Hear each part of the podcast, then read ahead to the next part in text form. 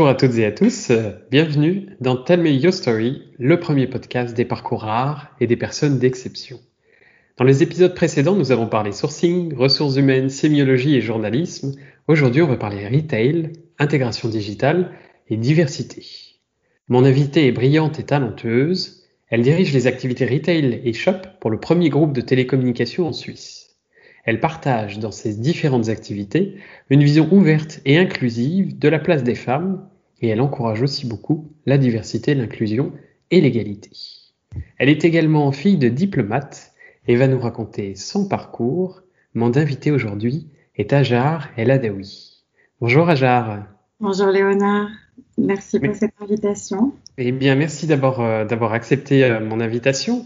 J'ai cité en, préambule que tu étais euh, une fille de diplomate. J'aimerais commencer par là parce que d'abord c'est pas commun. Est-ce que tu peux nous raconter un petit peu ton parcours et dans quelle mesure est-ce que le fait d'avoir un papa diplomate ça a influencé aujourd'hui la personne que tu es devenue?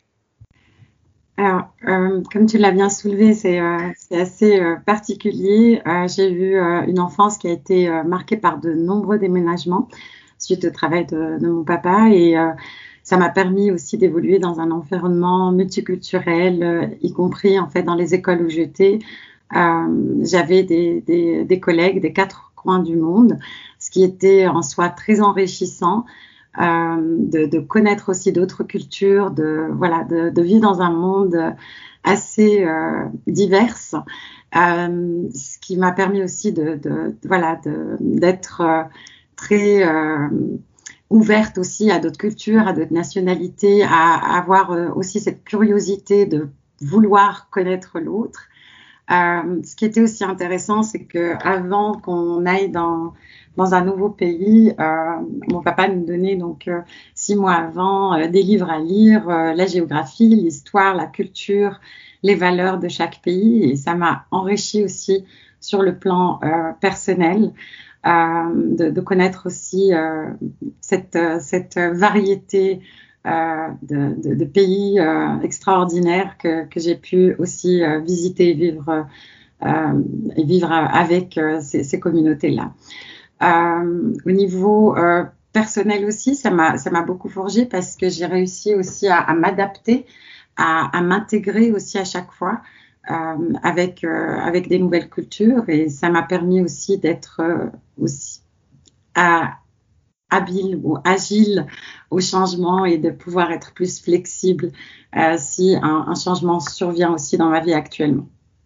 Est-ce que par rapport à cette expérience-là, tu parles du fait effectivement que, ton papa nourrissait en, quelque sorte un petit peu l'imaginaire euh, avant de déplacer euh, la, famille dans un nouveau pays.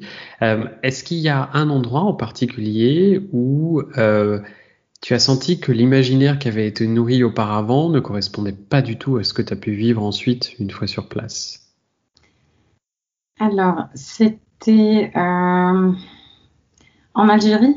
On était allé euh, en, Algérie et puis ce que j'ai pu euh, lire, c'était c'était différent de voilà de, du pays où, j'ai vécu. Euh, c'était au fur et à mesure, donc c'était une expérimentation. Je pense que la pratique était mieux que la théorie, mais j'ai découvert aussi un extraordinaire pays de superbes et magnifiques personnes aussi. Mais on était allé justement dans le dans le moment où il y avait la guerre civile et c'était c'était assez assez difficile comme, euh, comme, euh, comme moment à, à, vivre aussi dans une enfance, mais ça m'a beaucoup marqué, oui. Mais la pratique, elle était plus, plus enrichissante,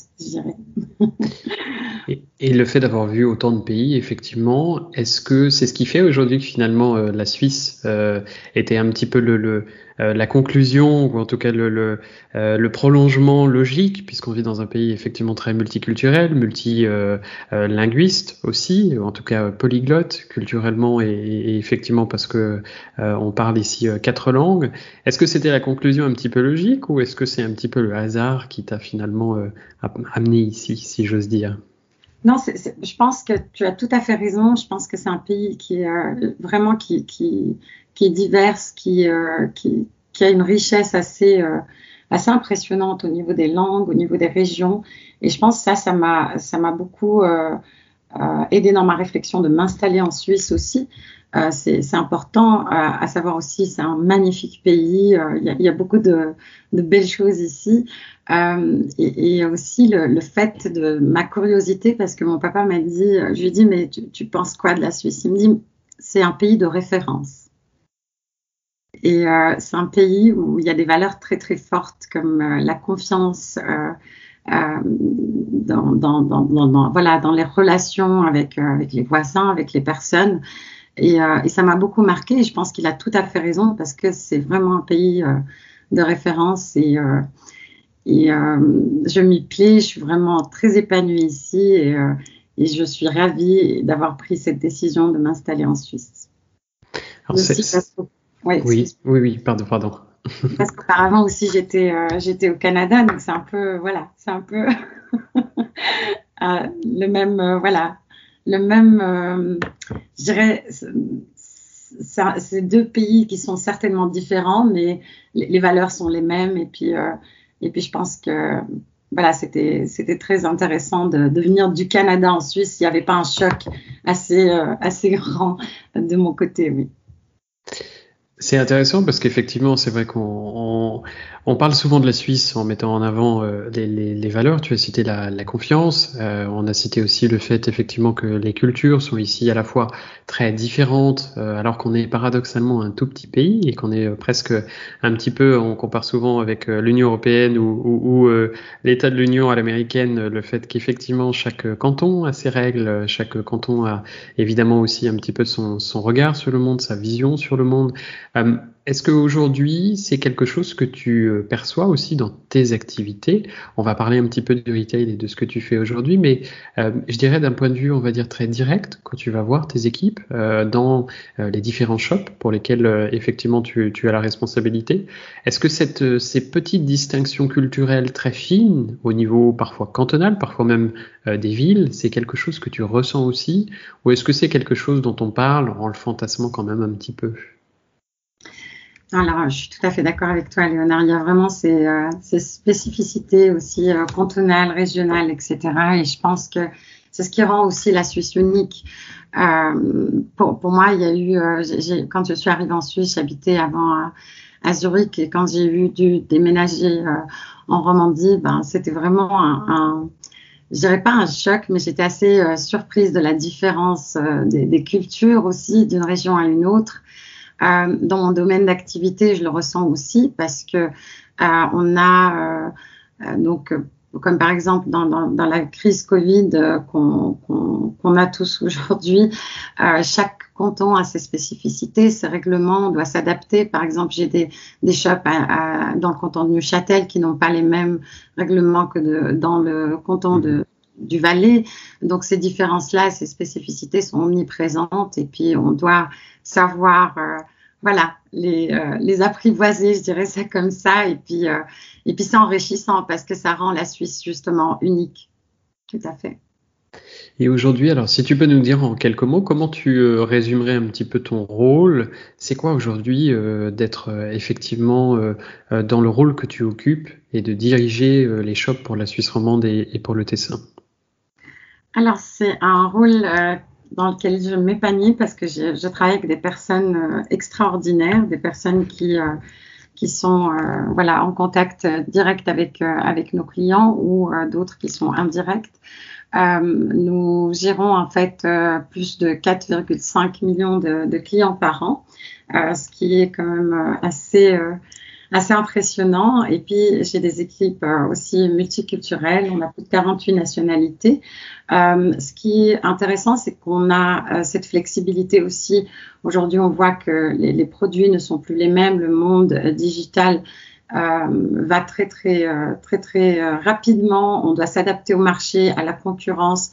Et ce que j'apprécie le plus dans, ce travail, c'est vraiment cette flexibilité et cette agilité à, à s'adapter avec le marché, mais aussi avec les nouveaux produits, euh, les méga trends, les nouvelles technologies. Euh, dans, un, dans, un, dans un temps record et, euh, et aussi en même temps d'assurer un service euh, d'excellence à nos clients en Romandie et au Tessin.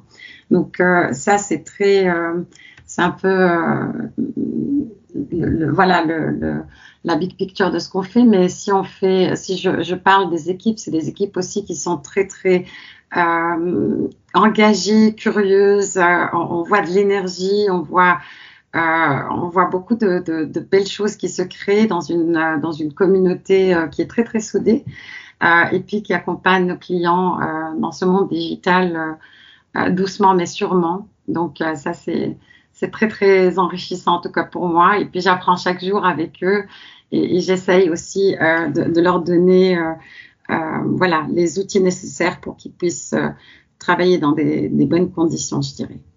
Tu as parlé euh, un petit peu d'agilité. Effectivement, en période de Covid, avec les réouvertures, fermetures, re-refermetures, re-réouvertures, etc., euh, j'imagine que l'agilité a été euh, un petit peu le, maître mot, voire les équipes ont été forcément très bousculées par le, le contexte qui nous suit depuis, ça va faire maintenant un an déjà. Comment effectivement toi tu encourages tes équipes au quotidien à naviguer dans cette perspective qui est très incertaine J'imagine qu'il y a aussi forcément des moments un peu de, de, complexité, de doute, euh, des boutiques que vous pensiez peut-être devoir fermer, qui finalement ont le droit d'ouvrir et réciproquement. Comment tu, tu, tu, les aides, toi, au quotidien?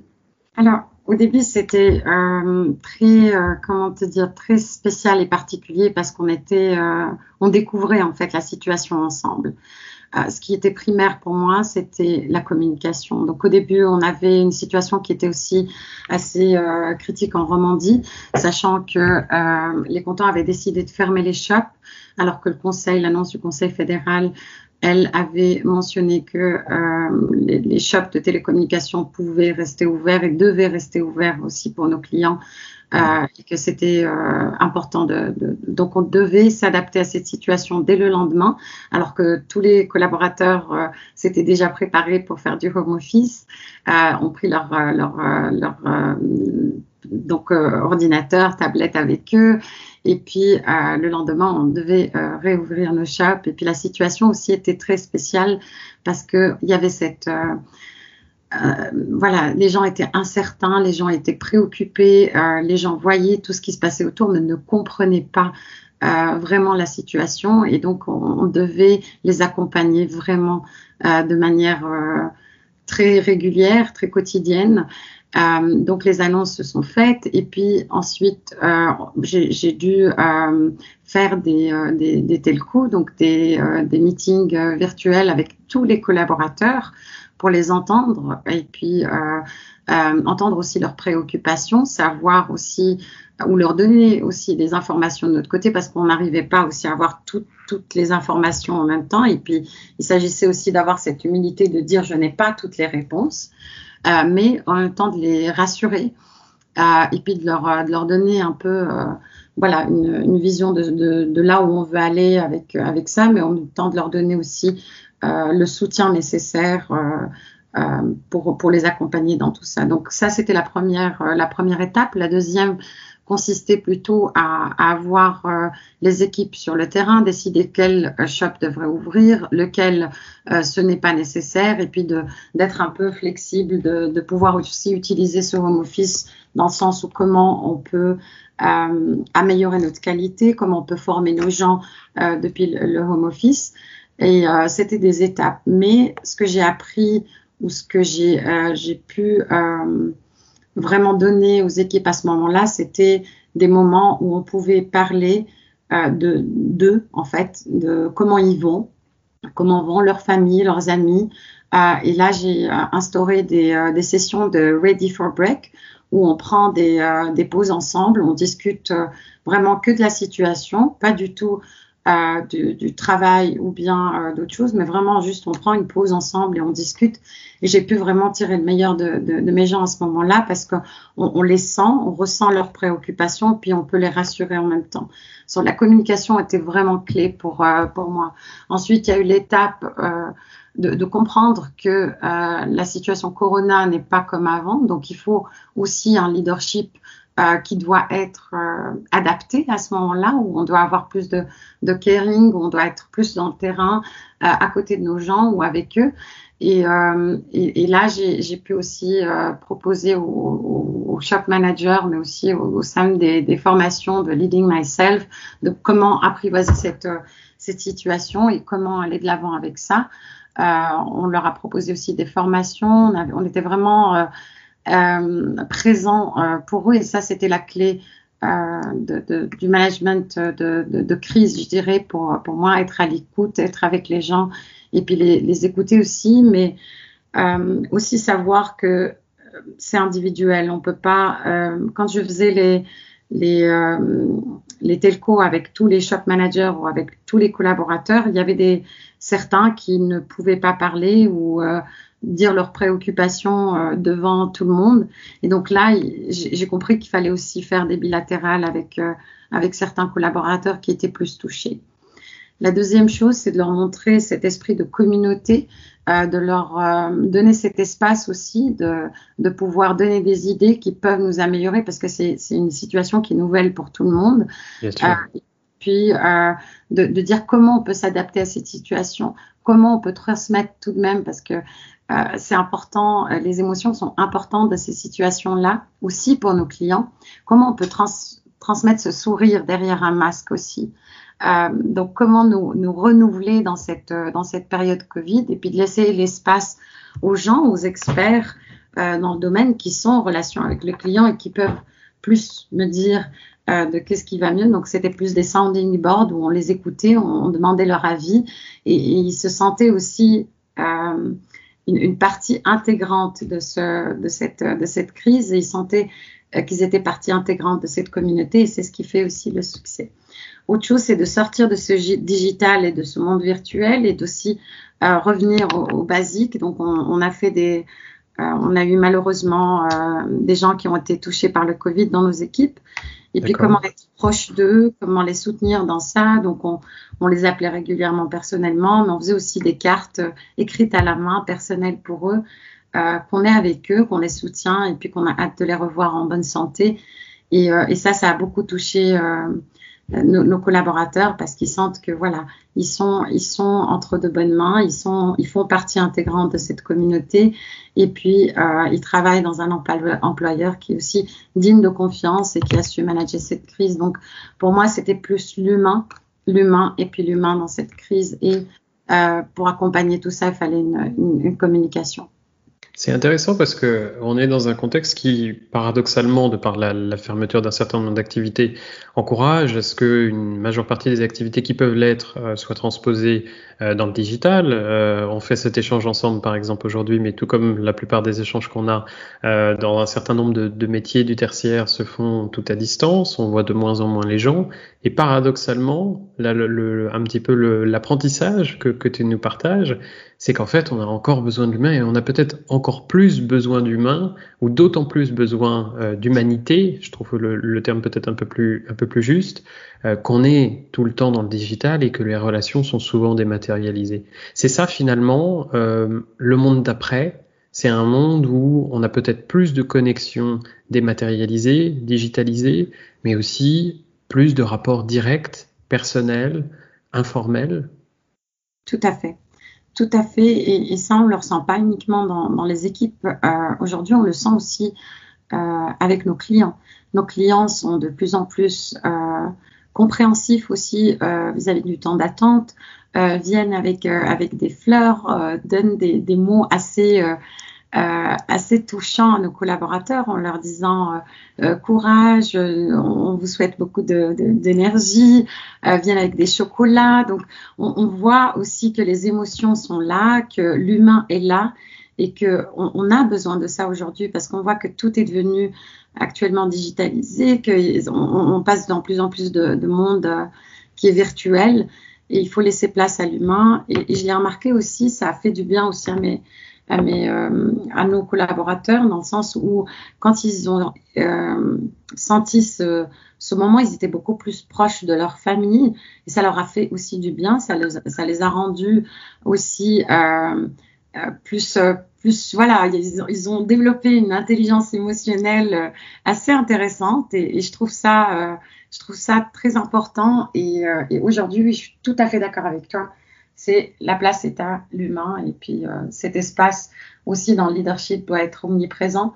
parce que je pense aujourd'hui que l'authenticité et l'humilité est devenu un competitive advantage pour les, les, les leaders ou les managers. Il s'agit plus en fait d'avoir une autorité euh, par principe, mais c'est d'avoir que les gens vous suivent, de laisser place à cette authenticité, d'être aussi humain, de leur donner des perspectives.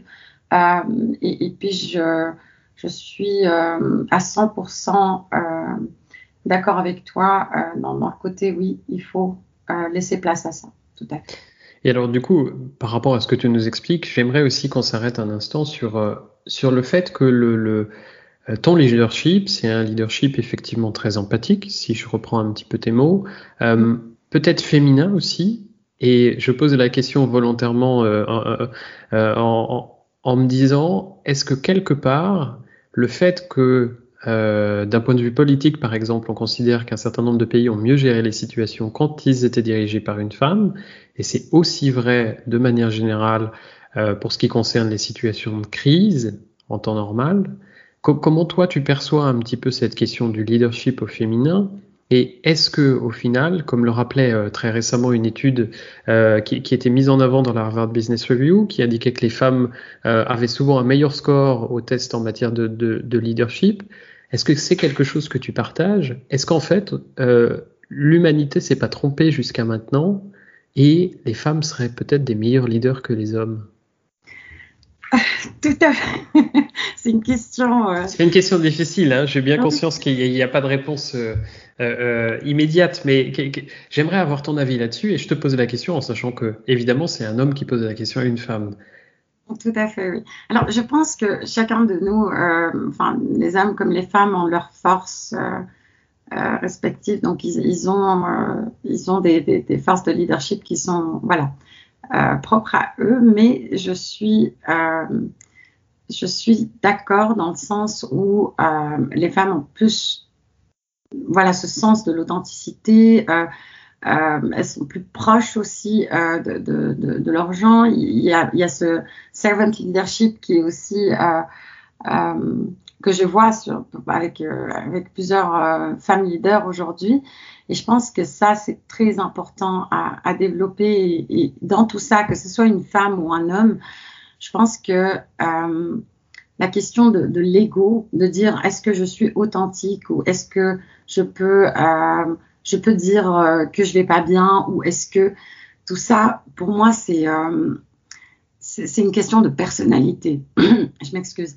Euh, donc, on peut avoir une, personnalité d'homme qui peut être très très fort, mais qui peut montrer aussi euh, cette empathie, comme on peut avoir une femme qui, euh, qui, peut être très très forte, mais qui ne veut pas euh, montrer son, son, authenticité ou son empathie parce que euh, il y, a, y, a, une question d'écho. Donc pour moi, c'est plus dans le général, oui, euh, on a des femmes euh, oui, les femmes se, différencient avec ça, mais il y a aussi euh, des spécificités dépendamment de, la personnalité de chacun.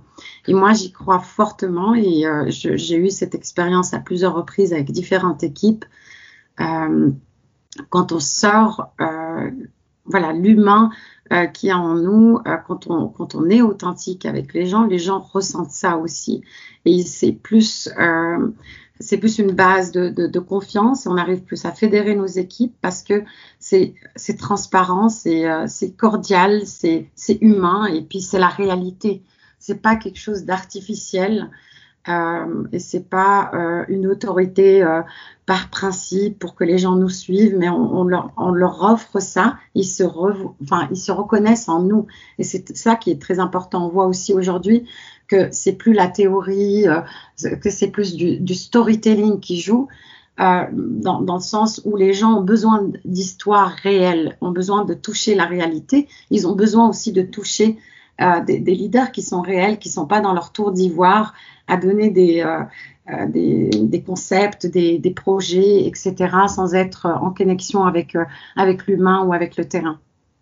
Alors c'est intéressant ce que tu dis parce que ça veut dire aussi quelque part que cette question qui, qui est sur le bout des lèvres un petit peu de, de, de tous ceux qui recrutent, on nous demande souvent de trouver davantage de femmes, etc. Euh, on, on prend peut-être le problème par le mauvais bout. Et que si je comprends bien un petit peu ce que tu nous dis, c'est que c'est plus une question de caractère et d'approche et d'être en capacité de mettre son ego un petit peu de côté Ce qui. Culturellement, est plus facile peut-être pour une femme que ça ne l'est pour un homme. Tout à fait. Tout à fait. Ou bien on le développe autrement dans un autre sens, moi j'ai entendu ça euh, plusieurs reprises, euh, où on, traite une, femme qui peut être authentique, ou un leader, une, femme leader qui peut être authentique, ou qui peut avoir de l'empathie ou de l'humilité, comme étant euh, émotionnelle. En fait, c'est le mot, le wording actuel qu'utilise la, la, majorité des hommes dirigeants euh, pour, euh, pour, pour, dire voilà, les femmes sont émotionnelles ou elle est émotionnelle. Euh, mais, mais, pour moi, les émotions sont très importantes dans le leadership parce qu'elles elles transmettent quelque chose et tu peux recevoir aussi euh, par, par, ces émotions. Et aujourd'hui, on le voit aussi comment les, les nouveaux concepts, euh, on utilise aussi cette intelligence émotionnelle jusqu'à où elle peut aller. Là, c'est une grande discussion, mais il faut euh, rester voilà soi-même parce que les gens le ressentent. Il y a cette connexion et c'est important de le transmettre. En tout cas, c'est effectivement une discussion que, que, je trouve euh, très intéressante. Et euh, toutes ces questions autour de, de, de, la place des femmes, de la place de la diversité, de, de l'inclusion, ce sont des questions que toi tu abordes dans ton quotidien, mais que tu abordes et que tu, tu as fait le choix aussi dans d'autres fonctions. Euh, J'aimerais qu'on en parle un petit peu. Est-ce que tu peux d'abord nous dire un petit peu les autres fonctions que tu occupes au-delà de, ton poste professionnel en tant que tel, puisque tu es membre de plusieurs associations, de plusieurs boards Est-ce que tu peux nous en dire quelques mots? Oui, avec plaisir. Je pense que c'est euh, une question qui, euh, qui est très importante pour moi parce que j'ai vécu dans différents pays. Euh, aussi, j'ai vécu avec différentes euh, euh, personnes et je voyais aussi les résultats quand, on a, quand on était dans l'école ou à l'université, les résultats des, des, des, équipes multiculturelles. étaient nettement plus élevés que, que les autres équipes. Je pense que c'est une croyance qui est forte en moi et je pense que que plus on a des équipes euh, diverses, plus on a plus d'inclusion, euh, plus on a, des performances qui sont extraordinaires et plus on a des gens qui sont plus épanouis et passionnés de, venir travailler. Et, c'est ça la cause qui, m'est importante. Euh, et, et, moi, on a aussi de, fluctuations de talent. C'est ça qui est important. Donc moi, je me suis euh, je suis vraiment euh, très très euh, ravie de, de défendre cette cause-là. Donc je, je, suis actif. De, la première step pour moi ou la première étape, c'est l'éducation, c'est les écoles. Et là, je suis membre du conseil consultatif de, de Modèle, donc une organisation qui, qui amène des rôles modèles dans les écoles suisses euh, en, en, Romandie, à Davos, en Suisse alémanique euh, bientôt. Euh, et ces rôles modèles ont pour objectif de, de, montrer, pas uniquement aux, filles, mais aussi aux garçons, et de, et de leur montrer toutes les activités, toutes les fonctions, toutes les positions euh, qu'ils peuvent avoir et, et, de les inspirer aussi euh, de pouvoir faire des choix euh, qui sont pas classiques dans le sens où euh, voilà, je veux être euh, une enseignante ou je veux être une infirmière ou je veux être si, mais vraiment de leur ouvrir cette sphère professionnelle euh, et de, de, leur montrer que tout est possible et que moi, je suis une femme qui travaille dans l'IT et de pouvoir gagner de plus en plus euh, dans, dans, ce dans ce domaine-là, des, des, filles dans ce domaine, parce qu'on voit très bien que uniquement 17% de, de filles intègrent ce domaine d'IT. C'est vraiment très critique, en tout cas euh, surtout en Suisse. Donc on essaye de, de promouvoir ça, c'est important. Mhm. Euh, la deuxième chose, euh, c'est le Sherry Blair Campaign. Donc c'est Madame Blair qui est responsable de cette euh, de cette euh, grande association au niveau mondial où on soutient des femmes entrepreneurs dans le sens où on les soutient par euh, le biais du mentorat, par le biais de leur faire des plans stratégiques si c'est des startups, de leur donner voilà des connexions où elles peuvent voilà avoir plus de d'avis ou de, de de services ou d'expertise dans les domaines du mmh. pricing, du marketing qu'elles n'ont pas. Et, ça, pour soutenir vraiment les, startups, je pense que c'est un thème aussi très très important en Suisse parce que euh, on, est euh, dans un pays qui est euh, innovant, mais dans un pays où il y a moins de startups. Donc c'est aussi quelque chose que je défends et surtout pour les femmes. Autre domaine, je suis donc dans une dans une association qui s'appelle l'effet 1. c'est une association canadienne basée aussi en France et en Suisse euh, où on, on, promouvoit aussi les, les, femmes, mais dans leur ambition, dans leur carrière. Euh, c'est un programme de développement euh, pour, pour, des femmes cadres aussi, mais dans d'autres échelons. Et puis, euh, je suis leader dans cette, euh, dans cette euh, organisation qui, qui, permet aux femmes vraiment de, de passer au, au, prochain niveau ou de voilà d'élargir de, leur carrière, de voilà, d'exceller, de, d'apprendre et puis de, oser aussi articuler leur ambition. Euh, dans, le, domaine euh, politique, je suis déléguée donc, euh, dans, dans, la Chambre de commerce du, du canton de Vaud. Je suis aussi actif euh, au niveau de, de l'UNICEF euh, pour les enfants et puis euh, dans d'autres domaines d'activité, mais pas en Suisse. Ouais. Et malgré tout ça, tu as du temps pour, pour dormir. Oui. tu trouves le temps. Non, alors, la, ce qui m'intéresse, c'est de savoir aussi pourquoi c'est important tout cet engagement pour toi et un petit peu euh, Est-ce que tu perçois l'impact que ça a aujourd'hui d'avoir des leaders comme toi, euh, qui sont des femmes, qui sont très impliquées sur ces questions-là a fortiori? Est-ce que tu vois l'impact quotidien ou est-ce que parfois encore tu te dis, dans les cercles de direction que, tu fréquentes, ben, il y a encore beaucoup de travail? Co Comment tu vois un peu la société suisse évoluer sur ces questions-là? Alors, je pense que la société suisse aujourd'hui est consciente de, de, de l'impact de la diversité et spécialement de, du gender diversity. Je pense qu'on on commence à gentiment mais sûrement à être conscient de ça. Les chiffres ne le prouvent pas encore, mais l'impact et le rôle est, est important parce que aujourd'hui, ce qu'on a besoin, c'est que les, les, femmes osent aussi euh, euh, rentrer dans ce monde du, du, management, euh, qu'elles aient aussi des rôles modèles euh, et que euh, cette, confiance en soi aussi ou ces ambitions euh, soient là.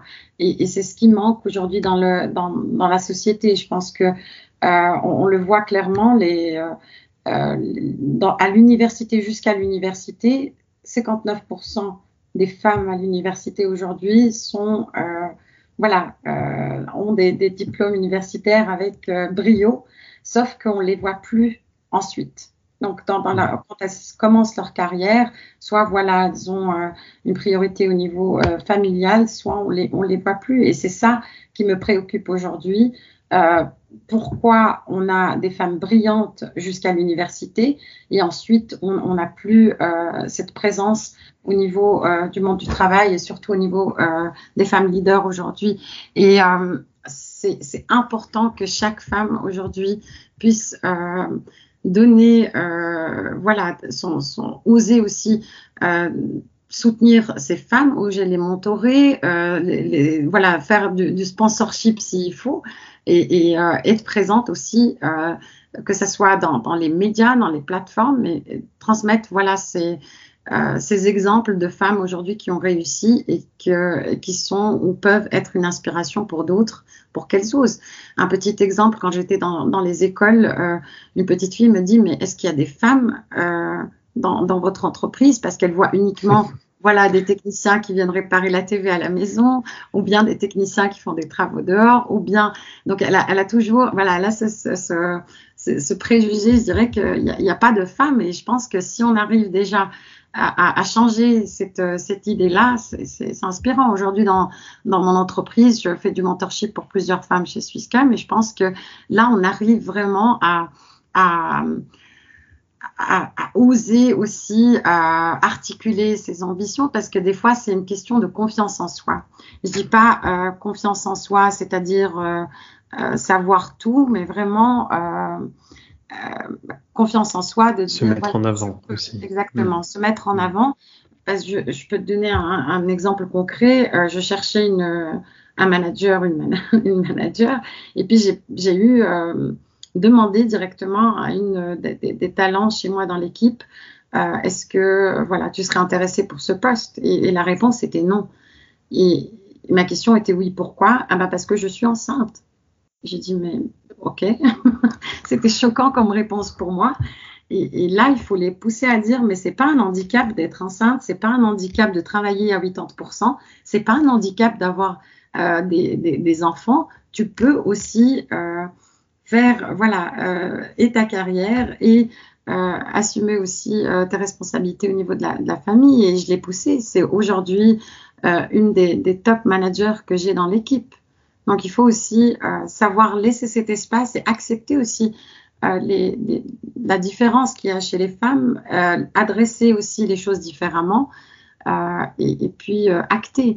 à mon avis, aujourd'hui, ce qu'on fait plus en Suisse, c'est du mentorship, c'est donner un mhm. advice. Et puis ce qu'il faut vraiment, c'est du sponsorship, c'est de l'action. Il faut de l'action aujourd'hui. Et si chacun de nous prend cette responsabilité d'acter et de pouvoir changer les choses à son échelon ou pouvoir donner ce qu'il peut donner, je pense qu'on arriverait euh, gentiment à, changer, euh, la, réalité qu'on a actuellement.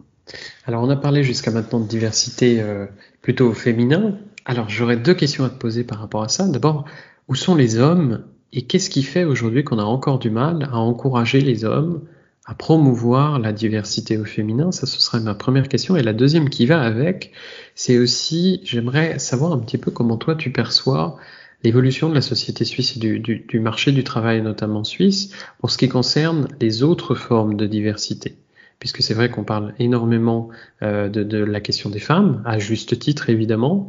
Les hommes en sont souvent un petit peu exclus ou savent pas forcément euh, où trouver leur place dans euh, toutes ces dynamiques, dans ce sponsorship, etc., ce que tu as cité très justement précédemment.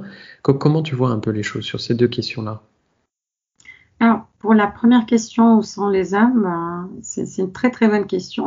je pense que euh, ils sont, pour moi, la diversité ne va pas sans l'inclusion. Et euh, je suis quelqu'un qui ne va pas, par exemple, à des, séminaires ou à des, réunions où il n'y a que des femmes, parce que on ne peut pas euh, arriver à, ce qu'on veut, euh, comment on veut développer cette, problématique qu'on a aujourd'hui, sans les hommes. Donc c'est important de les prendre avec. Et moi, principalement, j'ai eu des hommes qui m'ont beaucoup soutenu dans ma carrière, qui ont été aussi des, des très bons mentors, des très bons euh, euh sponsors aussi pour moi. Donc je pense que c'est possible. Euh, maintenant, euh, comment les amener avec, c'est ça le, point. Et je pense qu'ils arrivent un peu mieux à réaliser aujourd'hui parce qu'on a une société où les hommes, eux, ont, des, petites filles aujourd'hui, ils sont donc directement concernés.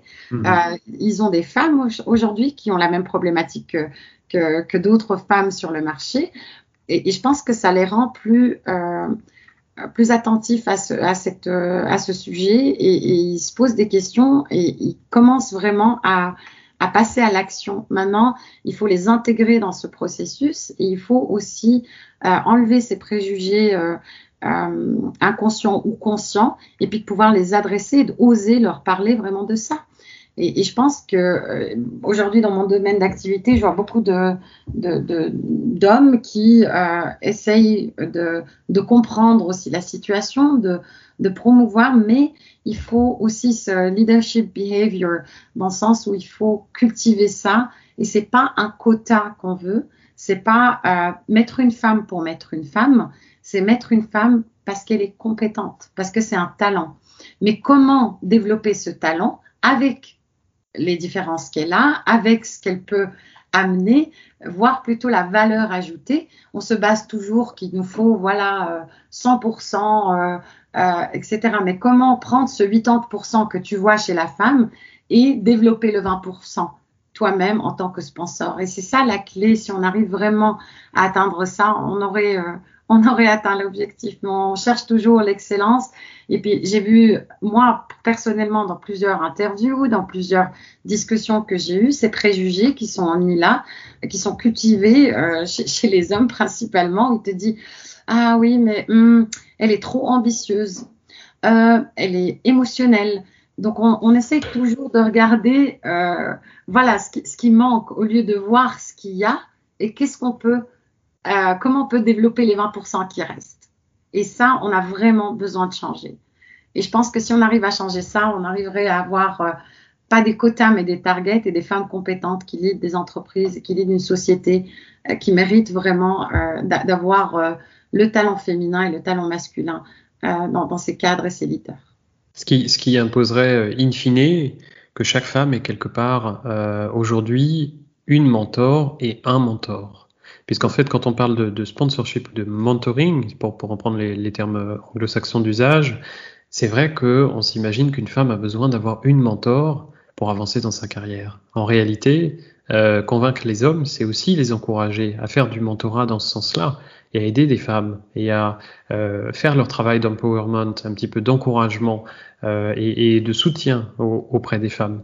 Mais du coup, tu, tu as évoqué la question des, des, quotas. Je reviendrai un petit peu euh, après sur, sur une autre question, sur la, ma deuxième question, mais sur la question des quotas, justement, euh, toi, est-ce que c'est quelque chose qui te semble important et qui pourrait faire avancer les choses, ou est-ce que c'est quelque chose où tu te dis c'est pas la bonne approche et on peut faire mieux et autrement ah, on peut faire mieux et autrement, ça c'est sûr. Mais aujourd'hui, pour changer les choses, il y a besoin euh, d'un voilà d'un quota, je dirais comment d'une obligation en tout cas. Une obligation, tout à fait. Je dirais plus un, un objectif. Et je pense, ce qui se fait aujourd'hui, c'est pas de développer les talents femmes ou développer les talents qu'on a, c'est de dire, bah, on prend une femme pour la mettre, mais sans voir quelles sont ses forces, où est-ce que je peux mettre ses forces, euh, dans quel domaine d'activité je peux la développer. Mais là, ce qu'on fait, c'est, on a un, un poste vacant, bah, on doit mettre une femme. Mais c'est pas, c'est pas du tout ça, parce qu'à la fin, cette femme, ce qu'on veut après, c'est que voilà, elle ne réussisse pas, peut-être, et puis qu'on se dise, bon, on a essayé, mais voilà, ça n'a pas joué. On a pris une femme, mais ça n'a pas joué. Donc le prochain, c'est un homme. Et c'est pas du tout ça. Donc si le quota est cultivé dans une, dans une bonne approche, ou dans une approche qui est saine, ou dans une approche de pouvoir développer, comme j'ai dit, le 20% qui manque, oui. Mais le cas échéant, il faut plutôt travailler la base, c'est-à-dire comment développer les talents dans une entreprise, dans la société, et où mettre leurs forces dans le bon endroit, dans le bon domaine d'activité et de faire un plan de développement pour eux. Même dans le mentoring, je pense que c'est assez important quand tu as parlé euh, du mentor homme. Aujourd'hui, un mentor homme, j'en ai eu plusieurs. Et, la, grande majorité, quand j'ai un chef homme et que je discute d'une situation, bah, ils essayent de me donner euh, un conseil pour me dire comment, euh, comment aller dans son sens à lui et de ne pas, voilà, de ne pas m'expliquer comment je peux moi euh, mettre mes, euh, je dirais, conditions ou mes, euh, mon approche à moi, de, pouvoir lui transmettre cette approche à ma guise à moi, à ma manière, mais de dire, bah, s'il te répond comme ça, il faut répondre comme ça. Donc, de, et, c'est ça qu'il faudrait que, qui change. Et je pense que un quota si c'est nécessaire, je pense que ça dépend aussi des, entreprises, mais mettre une femme pour mettre une femme uniquement, je suis pas du tout d'accord avec ça. Et, la problématique que ça pose, euh, que, j'observe beaucoup chez mes candidats notamment, euh, c'est que quand on est dans cette situation, on dit on veut une femme, on a des hommes aussi talentueux qu'on met de côté et qui, pour, pour, euh, pour pas spécialement les défendre, mais qui euh, n'ont pas toujours été ceux, un peu la cause de la domination masculine. Ils y sont plus rien. Ils sont souvent assez jeunes, ils sont souvent assez talentueux. Donc c'est toujours un petit peu délicat aussi, je trouve, de dire on veut absolument une femme, comme si le fait d'avoir une femme allait régler tous les problèmes. Christine Lagarde disait dans une interview récemment, quand effectivement on est dans une situation vraiment compliquée, c'est là où on va chercher soit une femme, soit euh, un profil effectivement issu de la diversité.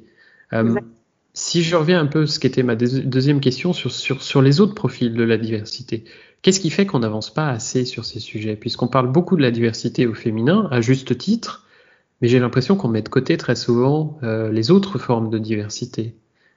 que, pourquoi? Le genre, euh, génération, c'est très important parce que je pense que euh, ça, c'est un thème qui, euh, qui, est très important et c'est pour ça aussi que je suis active dans le domaine de génération parce que je pense qu'on a besoin de ces gens parce qu'ils ont une autre approche. Et puis, en tant qu'entreprise, on a aussi ces gens en tant que clients, donc on doit savoir les intégrer.